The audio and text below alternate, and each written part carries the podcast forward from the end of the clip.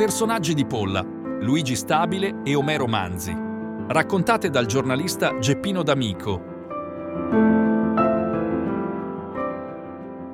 L'ultimo futurista, Luigi Stabile, dagli incontri con Filippo Tommaso Marinetti all'alterco con Gabriele D'Annunzio. Architecnico per talento, questo l'appellativo con il quale Luigi Giuseppe Stabile era conosciuto negli ambienti culturali della Campania e non solo. A Polla, dove era nato il primo ottobre del 1900, era per tutti Don Luigino. Entrò di diritto nell'esclusivo club dei centenari a partire dal primo ottobre del 2000 e qualche giorno dopo festeggiò il genetriaco negli studi di Uno Mattina, ospite di Luca Giurato e Paola Saluzzi.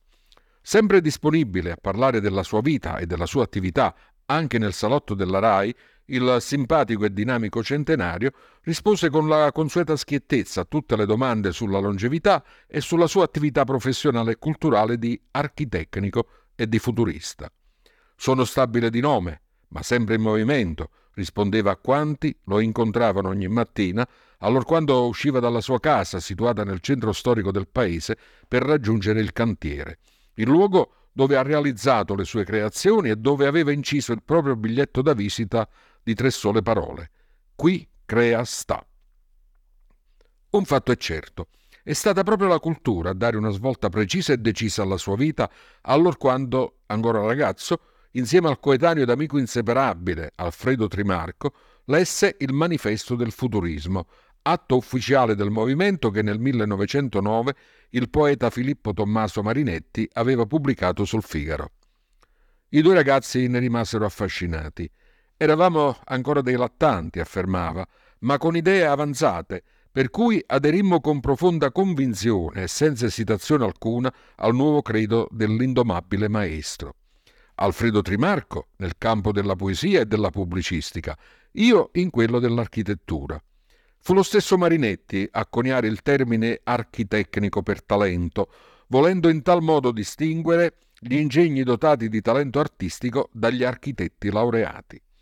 I viaggi a Napoli, a Roma e nelle città dove erano previste manifestazioni del movimento futurista diventarono sempre più numerosi, così come divenne obbligatorio partecipare alla serata futurista che il 22 settembre del 1922 portò Marinetti a Salerno per inaugurare l'esposizione del pittore Enrico Prampolini e per tenere una conferenza sugli scopi del movimento. Don Luigino parlava volentieri di quell'incontro, ricordando che nel corso del dibattito che seguì il suo intervento, Marinetti gli rivolse una domanda. Voi come siete nati? Don Luigino rispose: Sono nato giovane e artista. Marinetti aveva una personalità che affascinava. Devo dire però, prosegue Don Luigino, che non mancò qualche divergenza, in quanto egli era antimilitarista e per questo in conflitto sia con Marinetti che con lo stesso D'Annunzio. Per essere presente nel movimento andava alle loro conferenze ma non ne condivideva i discorsi irredentisti. In proposito va ricordato un alterco con Gabriele D'Annunzio in occasione della morte di Antonio Santelia, autore del manifesto futurista del 1914. Quando giunse la notizia della morte dell'amico Santelia, Don Luigino era a Treviso, nell'ufficio di D'Annunzio, ed ebbe uno scatto, un moto di ribellione e gridò. Queste sono le conseguenze della guerra. D'Annunzio lo guardò e disse: Sei sempre tu. Egli rispose: Non è che sono sempre io. Sant'Elia dov'è adesso? È morto. Queste sono le conseguenze della guerra che ammazza anche i cervelli e l'intelligenza. Sempre insieme a Trimarco, Don Luigino entrò in contatto con altri esponenti di primo piano della cultura nazionale come Libero Bovio, Le Corbusier, Boccioni, Vittorio De Sica e lo stesso Sant'Elia.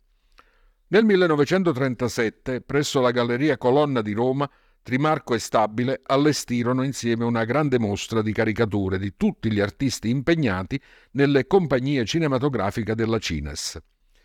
Nel corso della sua lunghissima carriera di architecnico, Don Luigino ha lavorato molto soprattutto a Napoli e a Salerno. A Salerno, nel 1927, curò in collaborazione con l'architetto D'Agostino le rifiniture esterne dei palazzi Barone Santoro e del Palazzo del Governo, attuale Palazzo Sant'Agostino, sede dell'amministrazione provinciale. Il pregio del rivestimento fu dovuto all'inventiva del finto travertino, una novità molto apprezzata soprattutto dall'architetto Coppedè, docente di architettura presso l'Università di Roma. A Napoli recano la sua firma i lavori per la sistemazione del bar Pasticceria Fontana alla Riviera di Chiaia, dove fu premiato per la sistemazione del vetro. Sempre a Napoli curò l'acustica e l'isolamento termico dell'Hotel Royal, definito il più silenzioso al mondo. Per la sua attività culturale, l'architecnico pollese ha ottenuto importanti riconoscimenti per il disegno, la grafica, la scultura e l'allestimento delle mostre personali a Roma, Venezia, Milano, Torino, Macerata, Urbino, Matera, Reggio Calabria, Amsterdam e Basilea. Don Luigino è rimasto sulla breccia fino alla fine dei suoi giorni, sempre pronto a tracciare uno schizzo o un disegno con la matita che portava sempre con sé. Eppure, un rimpianto ed un rammarico sono stati il suo cruccio. Il primo, a causa di un furto subito che lo privò di quasi tutti i suoi disegni e dei tanti ricordi, soprattutto fotografici. Il secondo è legato alla festa dei cento anni. In quell'occasione, ricordava, l'amministrazione comunale, che pure mi fece dono di una targa ricordo, mi aveva proposto di ridisegnare il Parco della Rimembranza che avevo realizzato dopo la guerra. Invece, passata la festa, l'impegno non è stato mantenuto. Pazienza, sarà per la prossima volta. Purtroppo la tanto desiderata prossima volta non c'è stata. A chi gli chiedeva il segreto della longevità, don Luigino era sempre pronto ad esporre la sua ricetta. Non pensare agli anni, partecipare alla vita attiva perché l'attività allunga la vita, ma devo dire, aggiungeva sorridendo, che un contributo importante è dato dal fatto che non mi sono mai sposato. Luigi Giuseppe Stabile si spense nel 2004 alla veneranda età di 104 anni. Per ricordare l'illustre concittadino, l'amministrazione comunale di Polla ha avviato una serie di iniziative finalizzate a valorizzare e a far conoscere, soprattutto alle nuove generazioni, Giuseppe Luigi Stabile. Il progetto, affidato agli architetti Nicola Piccolo e Carmen Stabile, si intitola Qui Crea Sta e prevede il recupero, la catalogazione la digitalizzazione di circa 500 fra progetti, schizzi, disegni, documenti, fotografie di Giuseppe Luigi Stabile. L'intero progetto è consultabile sul sito luigistabile.it. Omero Manzi, il poeta della nostalgia. Una figura importante del mondo artistico-culturale di origini pollesi è Omero Manzi, uno dei più celebrati e famosi autori di tango. Omero Nicolas Manzione, questo è il suo vero nome, Nacque in Argentina nel 1907. Il nonno Francesco Paolo era nato a Polla nel 1860, ma ben presto emigrò unitamente al fratello Vincenzo. La meta dei due giovani fu l'America Latina, terra che in quel periodo accoglieva l'alluvione migratorio del XIX secolo. Vincenzo decise di stabilirsi in Uruguay. Francesco Paolo fu il primo manzione a scegliere l'Argentina. Dopo qualche anno contrae matrimonio per procura con Antonio Marmaro di Caggiano che lo raggiunge a Buenos Aires. Ad allietare la loro unione sette figli, tra cui Luigi, che sarà il padre di Omero.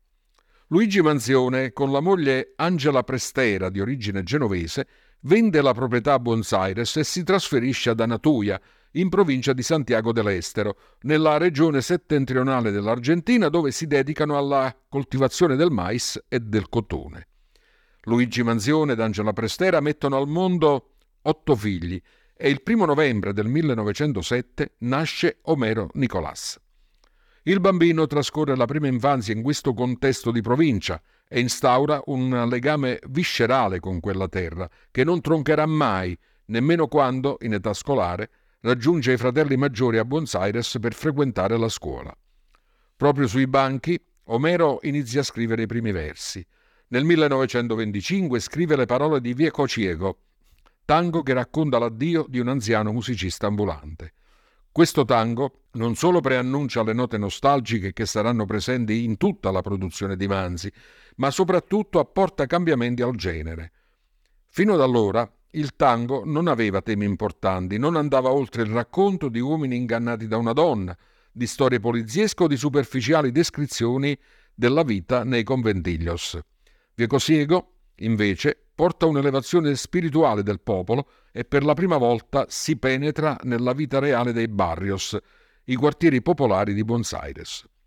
Per quanto riguarda il linguaggio, invece, il percorso letterario di Manzi nel tango nel 1941 culmina in Malena, che segna una vera e propria svolta, in quanto Manzi trasforma il tango in poesia, continuando però ad usare un linguaggio semplice ed elementi della realtà quotidiana, perché il suo obiettivo era comunicare con il popolo, con la classe proletaria emergente costituita in gran parte da immigrati.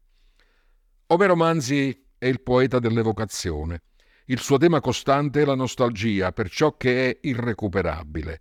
Attraversando il passato con la memoria, canta una Buenos Aires che non esiste più, distrutta ormai dalla modernità. Questa poetica del ricordo culmina nei tanghi Barrio de Tango del 1942 e principalmente in Sur, Sud del 1947. Omero Manzi partecipa attivamente anche alla vita sociale e politica del tempo. L'inizio della sua militanza politica coincide con l'iscrizione alla facoltà di giurisprudenza. Entra nella Federazione Universitaria di Buenos Aires, composta dagli studenti figli di immigrati che vogliono difendersi dai conservatori che non li accettano all'interno dell'università. Omero stesso viene discriminato per il cognome italiano. Il preside della facoltà, infatti, più volte evidenzia con disprezzo che vi sono troppi one, ini, ano all'interno dell'università, riferendosi proprio alle finali dei cognomi italiani. Alle elezioni del 1928 contribuisce alla vittoria di Ippolito Rigoyen, leader dell'Unione Civica Radicale e delle stesse masse, figlie del flusso migratorio. Ma il colpo di Stato del generale Uriburi nel 1930 pone fine alla democrazia e Omero inizia la sua lotta contro il regime oligarchico della cosiddetta decade infame. Viene espulso dall'università e anche incarcerato. Ciò nonostante non abbandona le sue idee politiche, anzi nel 1935 è tra i fondatori di Foria, forza di orientamento radicale della giovane Argentina, con lo scopo di esporsi al regime oligarchico e a quella parte del Partito Radicale che ormai era divenuta complice dell'operato di chi governava il paese. Nel 1946 decide di appoggiare il nuovo presidente della Repubblica, Juan Domingo Perón, il quale nonostante fosse filofascista, con il suo programma populistico, nazionalistico e modernizzatore, mostra di avere gli stessi obiettivi di Foria.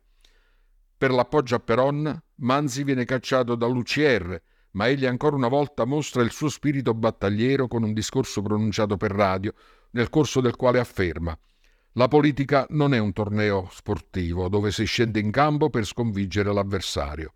Quando in politica l'avversario può realizzare gli stessi principi a cui noi aspiriamo, non si deve far altro che assecondare la loro realizzazione. Omero Manzi muore in ancora giovane età, nel 1951.